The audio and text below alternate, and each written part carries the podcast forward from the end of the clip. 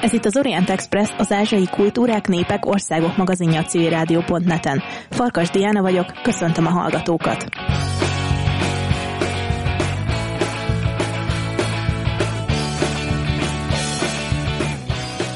Hogyan került egy első világháborús magyar hadifogoly Sánkhájba? Tényleg egy magyar származású építész szignálhatta sokáig Ázsia legmagasabb épületének terveit? És hogyan lett ugyanez az ember sztárépítész Kínában? Hudec Lászlót joggal kívánja magáinak tudni mind a magyar, mind a szlovák kulturális élet, hiszen a nemzetek nevét öregbítette egy nem kisebb volumenű országban, mint Kína. Az Orient Express mai vendége Csejdi Virág, média designer, Hudac László oldalági leszármazottja, aki megtervezte a Hudac interaktív tudástárat, majd vezetésével jött létre számos kiállítás, konferencia és workshop. Őt kérdezzük a Hudac sztoriról, a családi vonalról, az alapítványról, sánkhái tapasztalatairól és az alapítvány jövőbeli terveiről. Az Orient Express adásainak elkészültét a Magyar Nemzeti Bank támogatja. Felhívjuk hallgatóink figyelmét, hogy az Orient Express adásai nem csak a civilrádió.net-en hallgathatók, hanem podcastként az interneten is. Az expressorient.blog.hu oldalon, a YouTube csatornánkon, továbbá a Soundcloudon, a Spotify-on, az iTunes-on és a többi podcast alkalmazásban, méghozzá bárhol, bármikor, bármilyen kütyüvel. Virág, köszöntünk a stúdióban. Én is köszönöm, hogy itt lettek, köszönöm a meghívást. Vágjunk is bele, és akkor szeretnélek elsőként arra kérni, hogy mesélj a hallgatóknak, hogy ki vagy te. Hát a legfontosabb talán így ebből a Hugyec szempontból, hogy én egy oldalági származott vagyok. A déd nagyanyámnak volt a testvére Hugyec László, így vagyok végül is rokona a Hugyec családnak, amit mi Hugyecnek mondunk, de ugye Kínában ő már a Hudecet használta, és akkor a kínaiak még már azt mondják, hogy Hudak úgyhogy de én Hugyecet használok, mert a családnak a többi tagja mind GEC-zés maradt, csak ő váltott vissza a régi szlovák betűzésre. És minek köszönhető ez a folyamatos kettősség, hogy most nem tudjuk eldönteni, hogy Hudec vagy Hugyec? Hát ö, neki az élete erről szólt, tehát hogy ugye amikor Kínába megérkezett 1918 novemberébe, akkor ő fölmérte, hogy avval a névvel, hogy H, U, G, Y, E, C, Z egy angol nyelven működő városban nem fog tudni igazán sehogy sem semmilyen módon beilleszkedni, úgyhogy ő akkor már fölvette újra a régi szlovák betűzését a nevének viszont az én dédnagyanyám, aki mindeközben ott volt fönt Besztercebányán, ő, ő megtartotta, meg az összes többi testvér is, mert ugye hatan voltak testvérek. Úgyhogy ez volt így a névelválásra tulajdonképpen a családon belül, és hát nyilván az ő leszármazottai már mint hudecek. És mi meg az én dédnagyanyám és az ő lesz, mondjuk mivel ő ugye nő, tehát nem lett több húgyecot, de hogy ott nem, ők megtartották. Tulajdonképpen egy fiú testvére volt még, az is átváltott a Hudec névre, amikor kiment hozzá Sánkhájba, csak hogy itt rögtön belevágjunk a sztori drámai részébe, ő ott meg is halt sajnos két év után, úgyhogy így a Hudec GECZ név ezen az ágon nem ment tovább. Akkor kanyarodjunk vissza Hudecnek a fiatal korára. Kérlek, mesélj így Hudecről, Hudecről, én sem, én sem fogom tudni, hogy hogyan szólítsam. Szóval mesélj róla, hogy hogyan került ő Sánkhájba, hogyan került ő ki Kínába, honnan indult, hogyan lett építész. Tehát kérlek, mesélj egy kicsit az ő hát sztoriáról. Nagyon, szerintem egy nagyon kalandos történet, tulajdonképpen ezt az egész 20. századot leképezi az ő élete, az ő élet története, szimbolikus is, és egy ilyen világsztori, mert ugye Beszterci bányáról indult, mint egy nagyon jó módú építő, épít, mester volt az édesapja, és egy épít, tehát nem építész volt, hanem tulajdonképpen építési vállalkozó volt az édesapja, és onnan került ő Budapestre a műegyetemre, és ott végezte a szakmát, és onnan őt rögtön besorozták, tehát épp hogy a diplomáját letette, épp meg volt már a szuper jó állása, már készült a doktoriára, kitört a háború, besorozták és bevonult, és így a háborús események hatására ugye orosz fogságba került 1916-ba, és onnan menekült ő Sánkhájba. Tehát ő egy, tulajdonképpen egy szökött hadifogoly volt, amikor megérkezett. 18-ba dokumentumok szerint egy hamisított ilyen menlevéllel, és az volt a fantasztikus, hogy tényleg annyira el volt számva arra, hogy ő munkát találjon és hazajuthasson, hogy három nap múlva talált egy munkát egy építészirodánál, egy amerikai építésznél, mint rajzoló, és ott elhelyezkedett, és ott, ott iszonyú tempóban ment föl a karrierjének az íve, mert hogy már pár hónap múlva már ő lett az irodavezető, ő irányította a rajzolókat, az építési szakembereket, és aztán már ő tervezett, tehát hogy igazándiból nagyon gyorsan fölismerték benne a, a képzettségét, a szakmai elszentséget, és hát nem utolsó sorban addigra már vagy hat nyelven beszélt. Tehát a fogság, háború fogság alatt megtanult ukránul, oroszul, előtte persze tudott már olaszul, németül, franciául, és akkor az angolt is azért már törte, tehát hogy tényleg egy világpolgár volt a származása miatt is, és ez a karrier, ez ott, ott azért tudott ennyire kiteljesedni, mert bár a világon mindenhol akkor a háború utáni nagyon recessziós időszak volt, itt, itt virágzott a gazdaság, ott voltak ezek a koncesziók, a különböző külföldi területek, ahol jött rengeteg pénz volt, és rengeteg embernek, jó módú ember volt, aki új villára vágyott, jöttek a bankok, tehát hogy jókor volt jó helyen, ezt mindenképpen lehet mondani, és ez volt Sánkájnak a nagy bumja, és ő akkor ott volt, és ő nagyon jó helyen tudott rögtön elhelyezkedni, és ott megtalálta az lehetőségeket. Emellett hozzá kell tenni, hogy volt egy olyan képzettsége, ami, ami ott kevés embernek volt. Tehát amit itt a Budapesti Műszaki Egyetemen neki megtanítottak, az egy olyan tudás volt, amit ott kevesen tudtak, a rajzolás, a klasszikus stílusok ismerete, a minden mellett mérnök ismeretek, és az apja mellett még Beszercebányán meg kellett tanulni a kőfaragást, a köműves munkát, ott azt is megtanították, szóval egy nagyon jó szakmai háttere is volt, és hát nagyon ambiciózus volt. Tudunk esetleg arról bármit, hogy ő hogyan érezte magát kint Sánkhájban, mert ugye nagyon nagy karriert futott be, de hogy ő ezt, mint említetted először, azért kezdte el nagyon aktívan csinálni, mert haza szeretett volna jutni. De végül megtalálta a számításait sokkal jobban Sánkhájban, és akkor már úgy döntött, hogy inkább ott marad, és a karrierjét építi. Hát az legelejétől az ott tervezgette, hogy mikor tud végre, lesz annyi pénz, hogy fölüljön egy hajóra és hazamenjen, de azt is szép lassan rá kellett jönnie, hogy a, az ott itthoni viszonyok azok olyan rosszak, hogy ő itt nem tudná megteremteni azt az anyagi körülményt, amivel ő folyamatosan támogatta a családját. Tehát onnan kintről ő abban a pillanatban, hogy félre tudott tenni a fizetéséből, küldte haza a családjának, akik itt a megspékelve Trianonnal, ugye, ott álltak Besztercebányán, sőt az apjának egy peris a nyakába szakadt, tehát hogy ők ott nagyon nehéz körülmények között voltak, a család egy része már kezdett áttelepedni Magyarországra, és látta, hogy ő az anyagi segítséget csak így tudja biztosítani, a kin marad. De közben nagyon vágyott haza, tehát őrlődött ebbe, és állandóan leveleket írt. Rengeteg levelet írt a családnak, és az a szerencsés helyzetünk van, hogy ezek a levelek megmaradtak, tele érzelemmel, tele vallomással, tele olyan szakmai témákkal is, amiket csak az apjával tudott megosztani, és nagyon izgalmasak abból a szempontból is, hogy benne van az akkori Sánkhájnak a világa is, amiről azért jó, hogy így filmekben meg lehet hallani, de hogy így egy ilyen belső személyes történet, úgyhogy szívesen felolvasnám azt a részletet a levélből, ahol pont erről a kicsit gyötrődős, honvágyas időszakából ír 1919-ben. A munka se könnyű, mint egy év előtt. Úgy érzem, mintha mindig fáradt volnék, a fantáziám se oly rugékony, mint az előtt. Mert új könyveim nincsenek, új emberekkel, építészek, szobrászok, festők nem találkozom, mindig csak önmagamból élek. Értesítésem van, hogy augusztusban rendelt könyveim április végén érkeznek meg, örömmel nézek elébük. Az itteni szakembereknek oly felfogásuk van az építészetről, hogy nálunk a piripócsi kőművesnek több műveltsége van. Az egyetemet végzett építészeknek fogalmuk sincs, hogy mi az a barokk, hogy lehet tehát festői stílusról beszélni velük. Jó, egy tehetségnek nem kell tudni műtörténetet, ő maga csinálja a műtörténetet, igen, de ezek tehetségek a kopírozásban, de úgy, hogy még véletlenül se találják el jól az arányokat. Van egy-két jó családi házit, de azok tervei angol építészektől valók, és Angliából jöttek ki. Egy osztrák úr, egy művelt bécsi fiú azt mondta, hogy a Pesti Műegyetemnek nem kell szégyelnie magát. befejeztem ezt a lányos levelet, nem élik már ez egy 28 éves embernek, de őszinte akartam lenni. És akkor még itt ír egy kicsit a honvágyról is.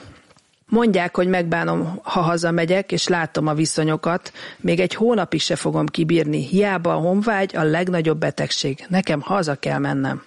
Tudom, hogy nem fogok oly finoman enni, nem merek egy közönséges uzsonnát vagy vacsorát leírni, mert olyat a rákban csak a bankettkor adtak, és csak béke idején, mint amilyet itt teszünk nap, mint nap. Azt is tudom, hogy nem fog kiszolgálni kínai inas, mint itt, ebben a háztartásban most öt ember van, beleértve a szakácsot és a két inast, hanem Gézával fogjuk a tányért mosogatni ebéd és vacsora után, és mindig csak azt gondolom, bár már ott volnék és mosogathatnék.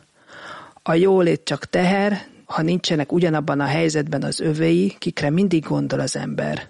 1921. január vagy februárban, ha hazaérkeznék, körülbelül öszt esztendeje lesz, hogy nem voltam otthon, és ha az egész jövőmet feláldoznám is, hazajövök.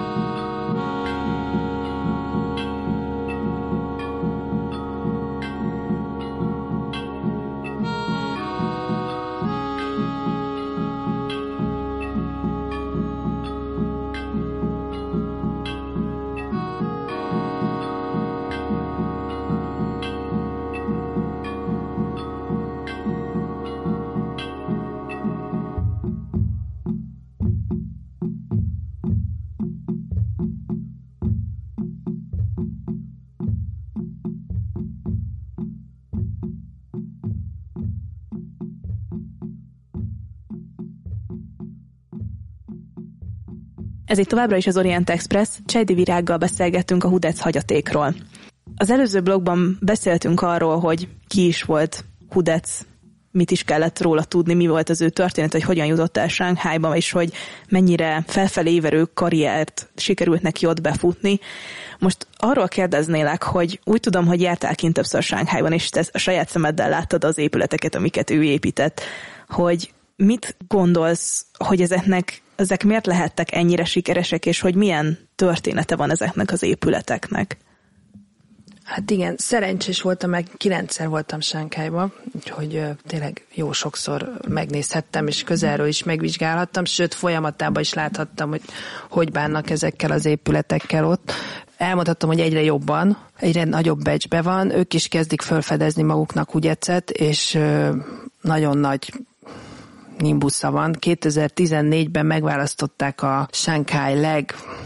legszimbolikusabb emberének az első tíz legszimbolikusabb emberek közé, tehát hogy tényleg ö, nagy a sikere, és, és ott van egy vissza, most, most így ráébredtek, hogy ez a múlt is olyan múlt, amivel azért bár nem a kínai múltat dicsőíti, de azért ar- arról is szól, és hogy ebben érdemes foglalkozni, és hát szerintem ami igazán nagy érdem ennek a, a ott lévő építészeti hagyatéknak, hogy egy csomó minden megmaradt, tehát tényleg nagyon sok épülete megmaradt eredeti állapotába, nem szedték szét, nem építették át, egy sok épülete úgy, úgy maradt meg, ahogy épült. Azóta már sokat felújítottak, ami nem mindig segített ezen, tehát azért sokszor belenyúltak, és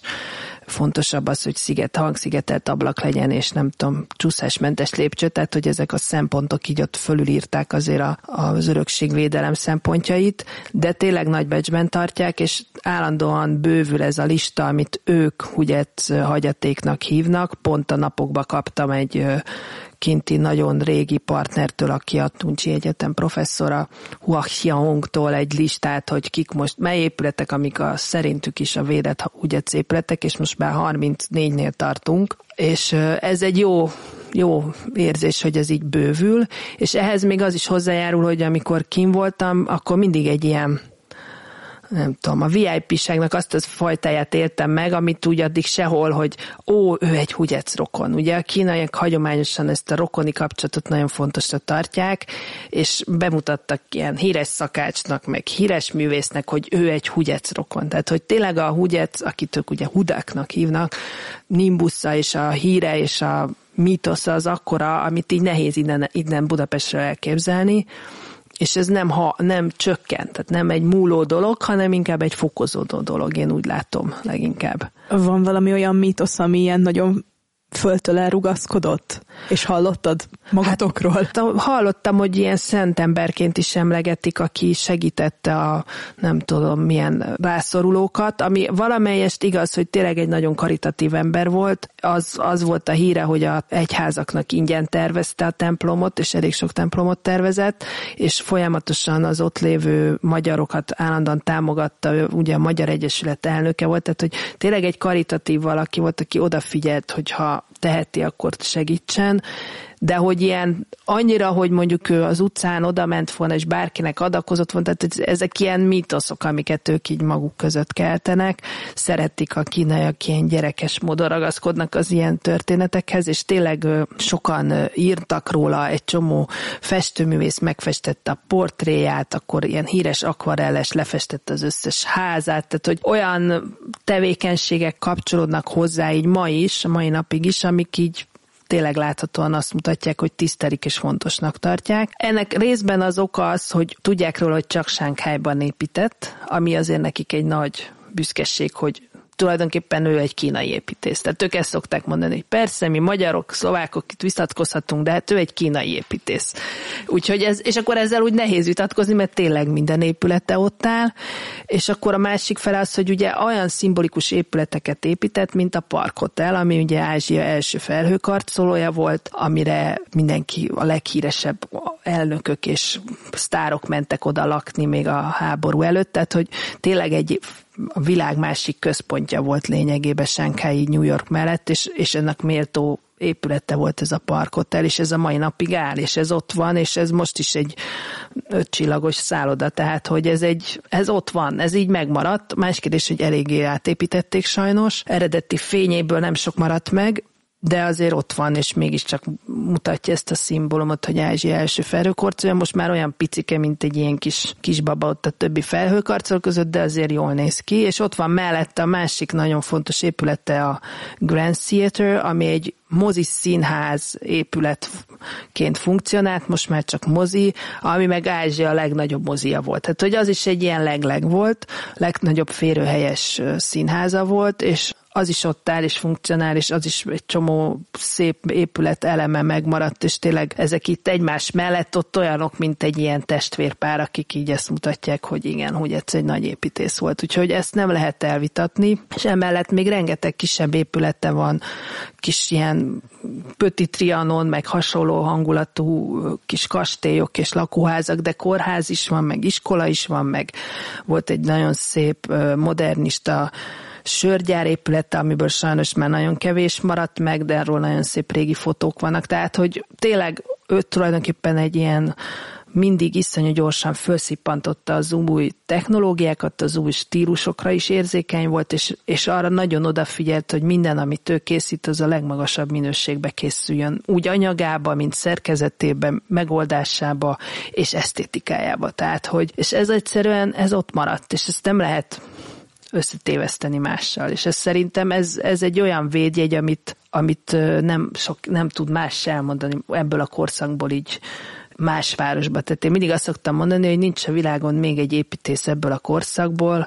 aki ennyi épületet tervezett volna egy városba. Tehát, hogy ő tényleg a legleg ebből a szempontból is. És az nem, ha valaki ennyi épületet tudott tervezni, és azokból ennyi megmaradt, az az, az ő minőségét bizonyítja szerintem leginkább.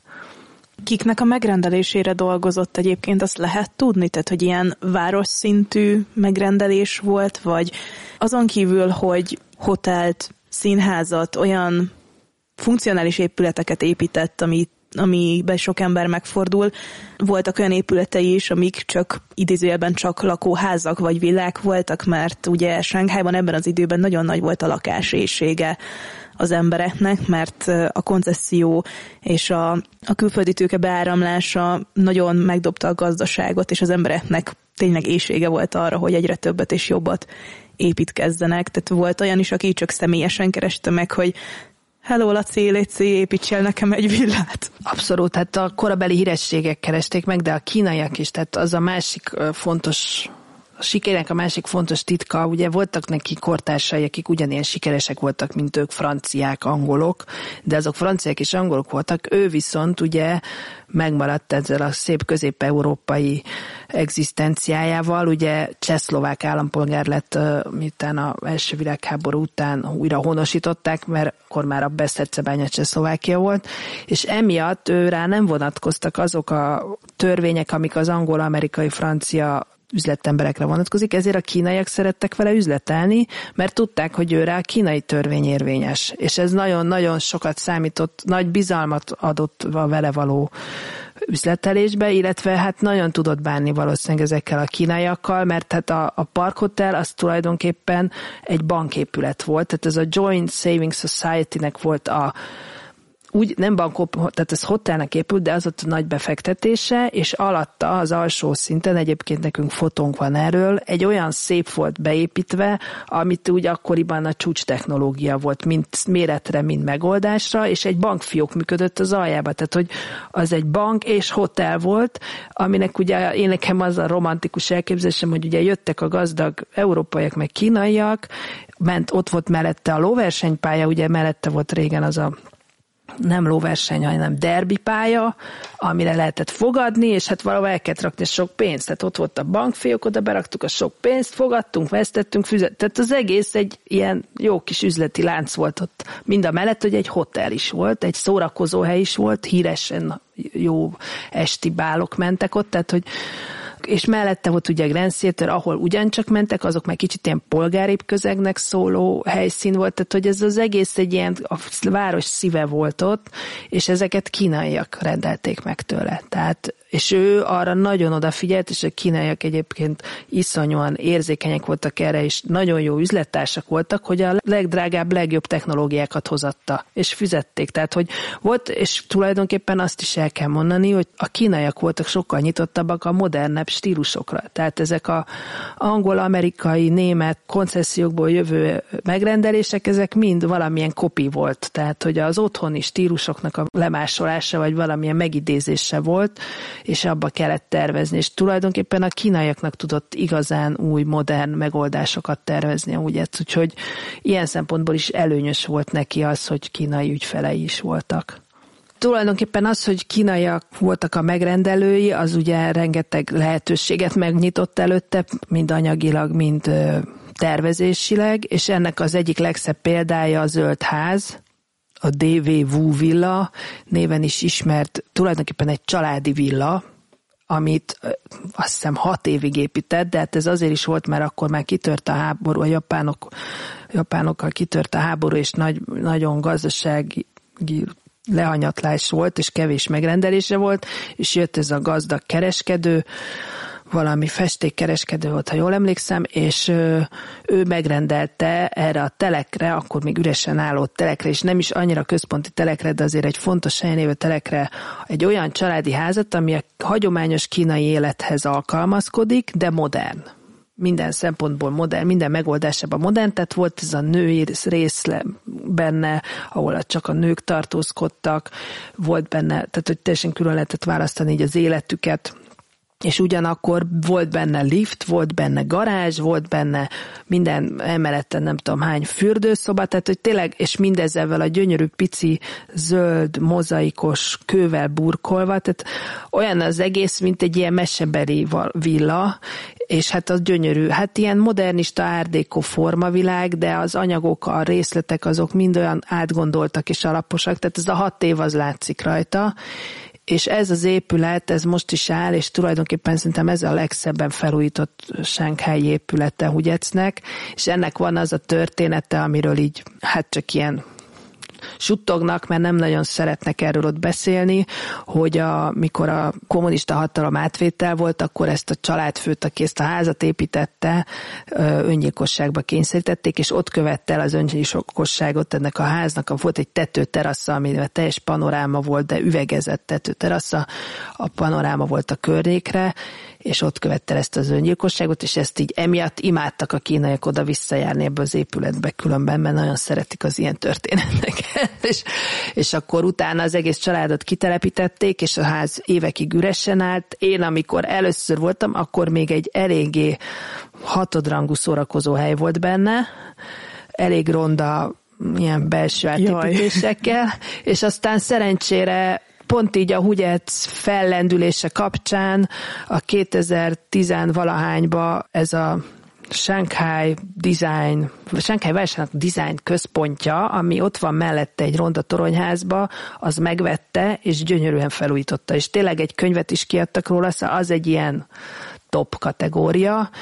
egyébként nem nagyon lehet látogatni, tehát azok ott maguknak ilyen e, reprezentációra megtartották. Mi egyszer sikerült a konzulátussal közösen egy konferenciát oda szerveznünk, az nagyon szép minőségi volt és jól sikerült, de nem nagyon, tehát nem tudom, gondolom megnyitják néha ilyen látogatóknak, de tényleg gyönyörűen van az egész kivitelezve részletekbe is, úgyhogy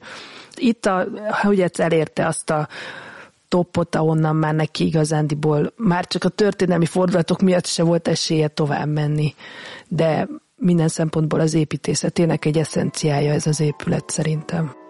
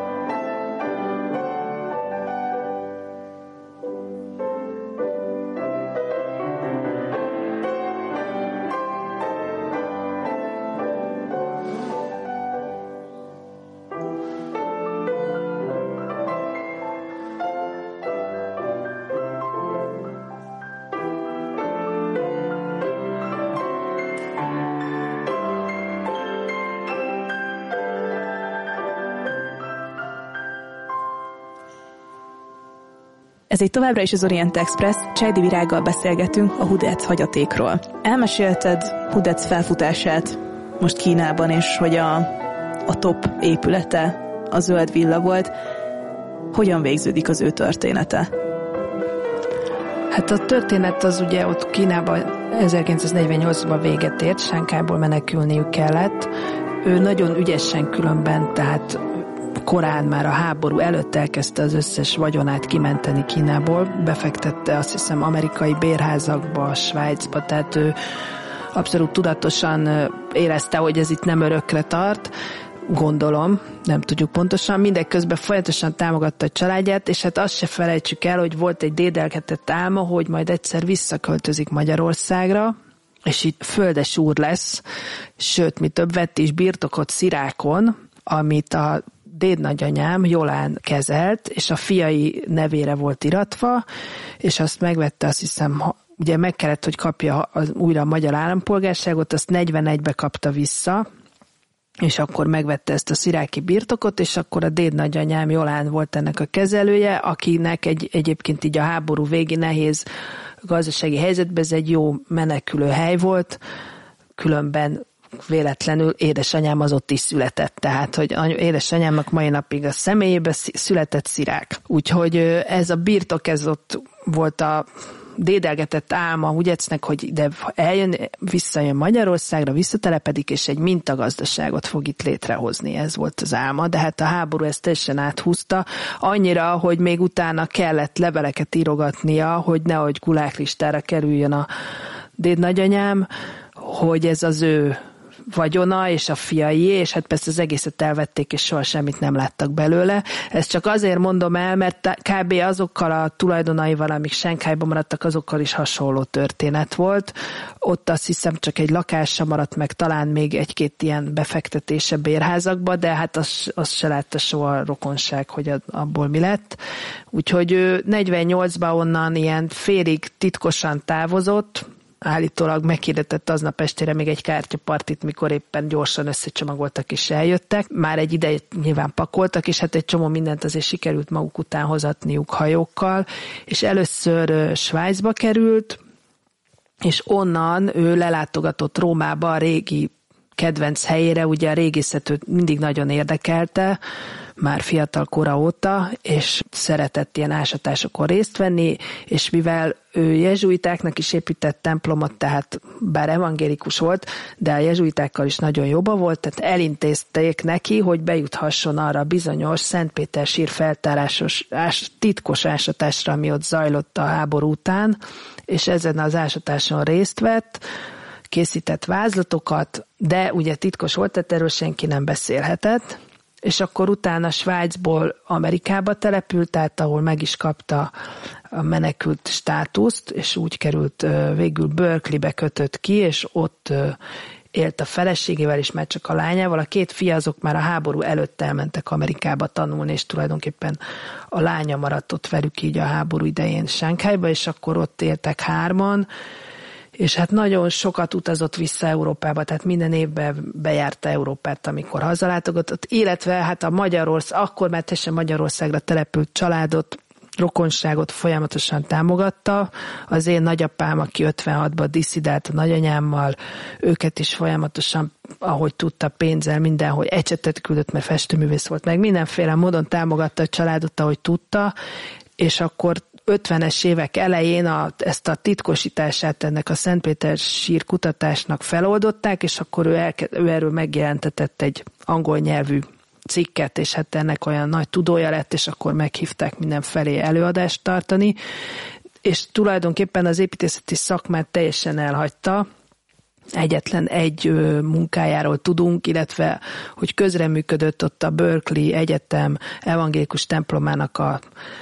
tervezésében ott, ott van a neve a tervrajzon, hogy mint tanácsadó építész, tehát ez, ez az utolsó nyoma, illetve annyit tudunk még, hogy tervezett magának egy ilyen svájci fa gerendaházszerű szerkezetből egy házat, amit el is kezdett összerakni,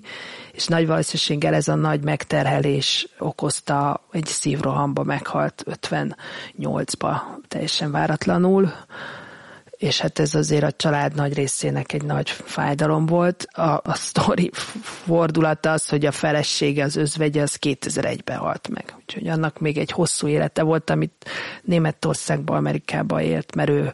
német-angol származású volt, tehát, hogy, és ő is tartotta folyamatosan a kapcsolatot a magyar rokonsággal. Szóval, hogy ő ezt nagyon fontosnak tartotta, hogy a családja és ezek a szerte el hát a saját testvéreinek a leszármazotta is Amerika, Anglia, mindenfelé, Hollandia kikötöttek, hogy ezekkel mindig tartotta a kapcsolatot, és mindig megpróbálta őket támogatni, ahogy tudta, és ez a kötelék ez ennyire erős volt számára, hogy még a feleségére is át tudta örökíteni. A gyerekeire már kevésbé, és hát az unokáira még kevésbé, de nekem volt annyira szerencsés, hogy én most így újra kapcsolatba kerültem az ő unokáival, tehát hogy én most újra fölvettem a kapcsolatot a Hugets leszármazottakkal Amerikába, és nagyon jó a viszony, és most is van, hogy ők küldenek nekem anyagokat, amiket így találnak róla. Tehát, hogy ez ilyen újra felé lett ez az egész, és szerintem ő is büszke lenne erre, hogy ezt így fenntartjuk, és tovább gondozzuk az ő neve kapcsán ezt az egész kapcsolatrendszert a családba.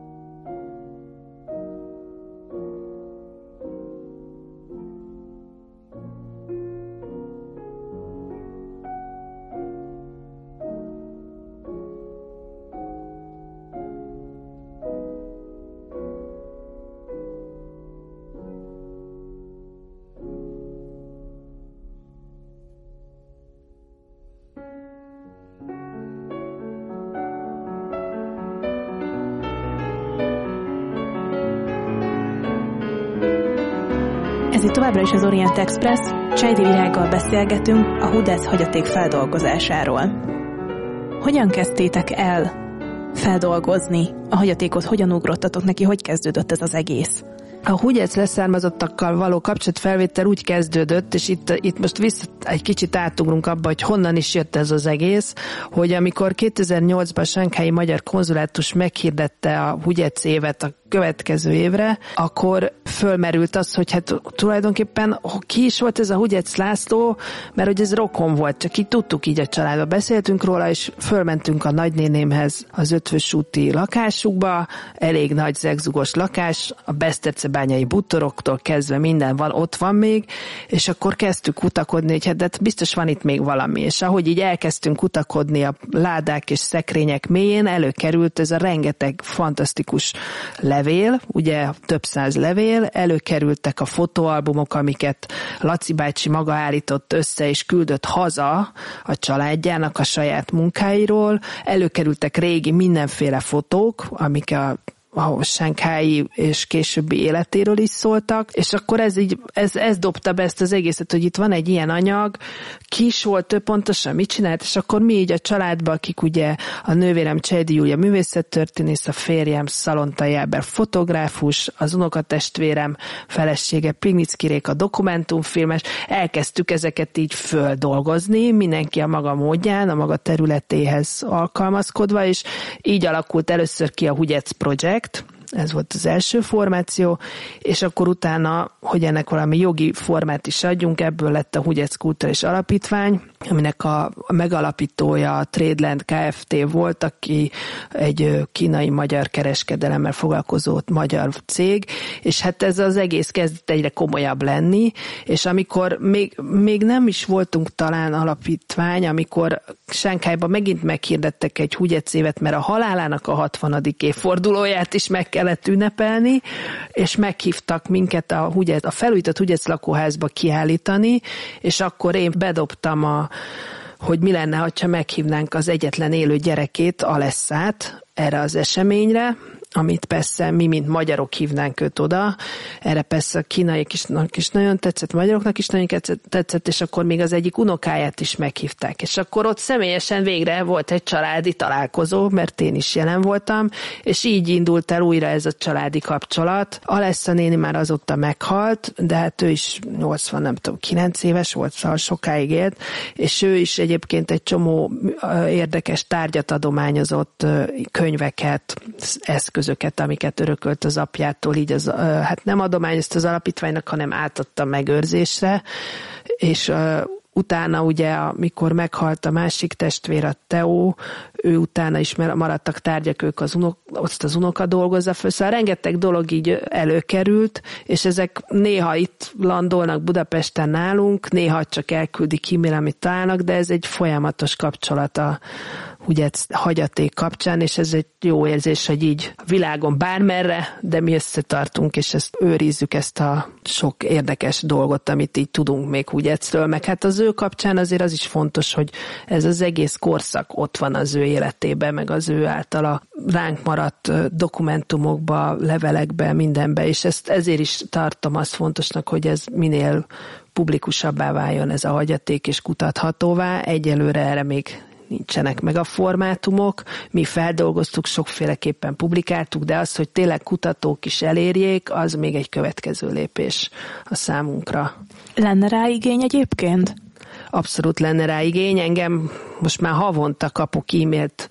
szlovákiai kínai, Angliába tanuló kínai, Magyarországon tanuló kínai, Olaszországban tanuló szlovák, mindenféle kutatóktól, Emma, doktori hasonló területen, akik, ezt, akik a Hugyec hagyatékot szeretnék kutatni, mert vagy azért, mert a építészettel foglalkoznak, vagy azért, mert a kulturális kapcsolatokkal foglalkoznak, vagy azért, mert történelmet, tehát hogy mindenféle aspektusból érdekli őket, és mindig azt kell mondanom, hogy hát itt van, igen, csak éppen én egyedül tudom elolvasni ezt a kézírást, ezt, és nem, és a magyarul van. Tehát, hogy ő ugye magyarul levelezett, tehát, hogy kéne egy következő lépés, hogy ezt a több száz oldalas leveleket valahogy földolgozni, digitalizálni, publik, rendszerezni, digitalizálni, publikálni. Most a rendszerezés előtt vagyunk még,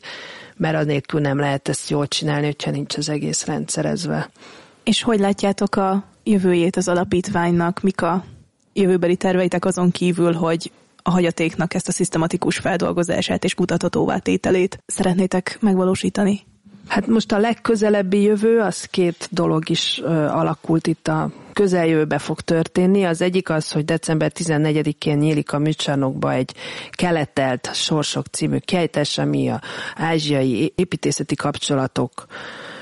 Magyarországgal, ahol mindenféle, mindenféle olyan személyek lesznek bemutatva, akik Ázsiában jártak, és az építészetbe ezt valahogy alkalmazták az ott szerzett tudást, vagy ott lettek híresek, tehát ez a kétféle megközelítés van, ha jól tudom, és itt lesz egy Hugyec anyag is kiállítva, ott állítják ki először ezt a festményt, amit különben ugyancsak egy amerikai Hugyec rokon küldött el nekünk, egy portrét a Hugyec Lászlóról, Tac László festette, tehát hogy egy aránylag ismert festő portréja, meg a, ezek a fotóalbumok, tehát ez egy ilyen kis apró esemény, remélem, hogy több ilyen lesz, és én ebben reménykedem, hogy egy kicsit visszahozzuk újra a köztudatba Magyarországon Hugyecet, mert így a utóbbi években egy kicsit elhalt ez a ág valahogy a Covid, vagy a kínai kapcsolatok covidosodása miatt is. A másik nekünk fontos dolog, hogy van egy Orient Projekt nevű weboldal, illetve publikációs könyvet is adnak ki, akikkel fogunk most készíteni egy teljes aloldalt Hugyec Lászlóról, ahol tényleg egy ilyen eszenciája lesz az általunk gondozott hagyatéknak tartalmilag is képanyagba, és ez is egy ilyen új megjelenési lehetőség. Úgyhogy most ezek a közeljövő tervei, és hát reméljük, hogy a hosszú távon azért még lesznek más megkeresések is. Kínából egyébként most jártak itt tavasszal, forgattak egy pekingi TV, nagy tévétársaság, mert egy hat részes Hugyec dokumentumfilmet készítenek, de hát ahogy a kínaiak szoktak jönnek, követelnek, kapnak, eltűnnek. Úgyhogy várom, hogy majd újra előkerüljenek. Remélem, hogy annak is lesz azért valami híre így nemzetközileg is, mert ez az egyik legnagyobb kínai tévétársaságtól jöttek, tehát hogy ilyenek vannak, hogy így váratlanul jön valaki és akar valamit. Nem tudom, más, most más tervről nem tudok. Nagyon szépen köszönjük, Virág, hogy eljöttél és beszélgettél velünk. Nagyon köszönöm, és ha bárkit érdekel Hudec története, akkor látogassa meg a websájtunkat, a hudecproject.com-ot, vagy van Facebook oldalunk is ugyanilyen címen, vagy akár írjon e-mailt, és akkor próbálok még újabb történeteket elmesélni, vagy esetleg segíteni, ha kutatási célral próbálnak velünk kapcsolatba lépni. Nagyon köszönjük Cseldi Virágnak, hogy elfogadta meghívásunkat, köszönjük a hallgatóknak a figyelmet és a Magyar Nemzeti Banknak a támogatást. Önök az Orient Express-t, a civilrádió.net ázsiai magazinját hallották, a műsort Farkas Diana vezette. Felhívjuk figyelmüket, hogy az Orient Express adásai nem csak a civilrádió.net-en hallgathatók, hanem podcastként az interneten is. A címünk expressorient.blog.hu, de ott vagyunk a YouTube-on, a Soundcloud-on, az iTunes-on, a Spotify-on és a többi podcast alkalmazásban is. Facebookon pedig a Pázmány Péter katolikus Egyetem Modern Kelet-Ázsia kutatócsoportjának oldalán lehet megtalálni az adásokat és készítőiket. A viszont hallásra tartsanak velünk jövő héten is.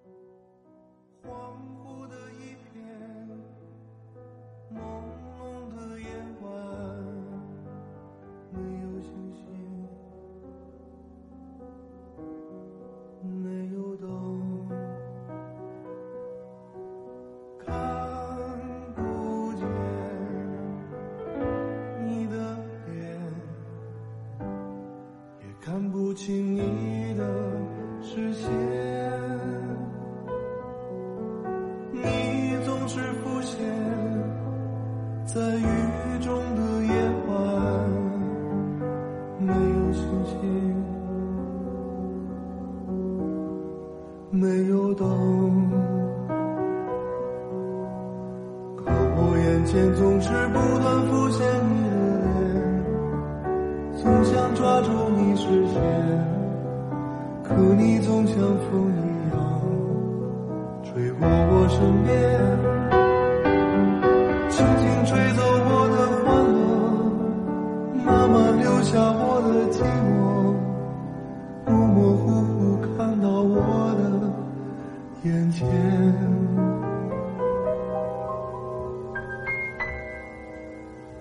爱是恍惚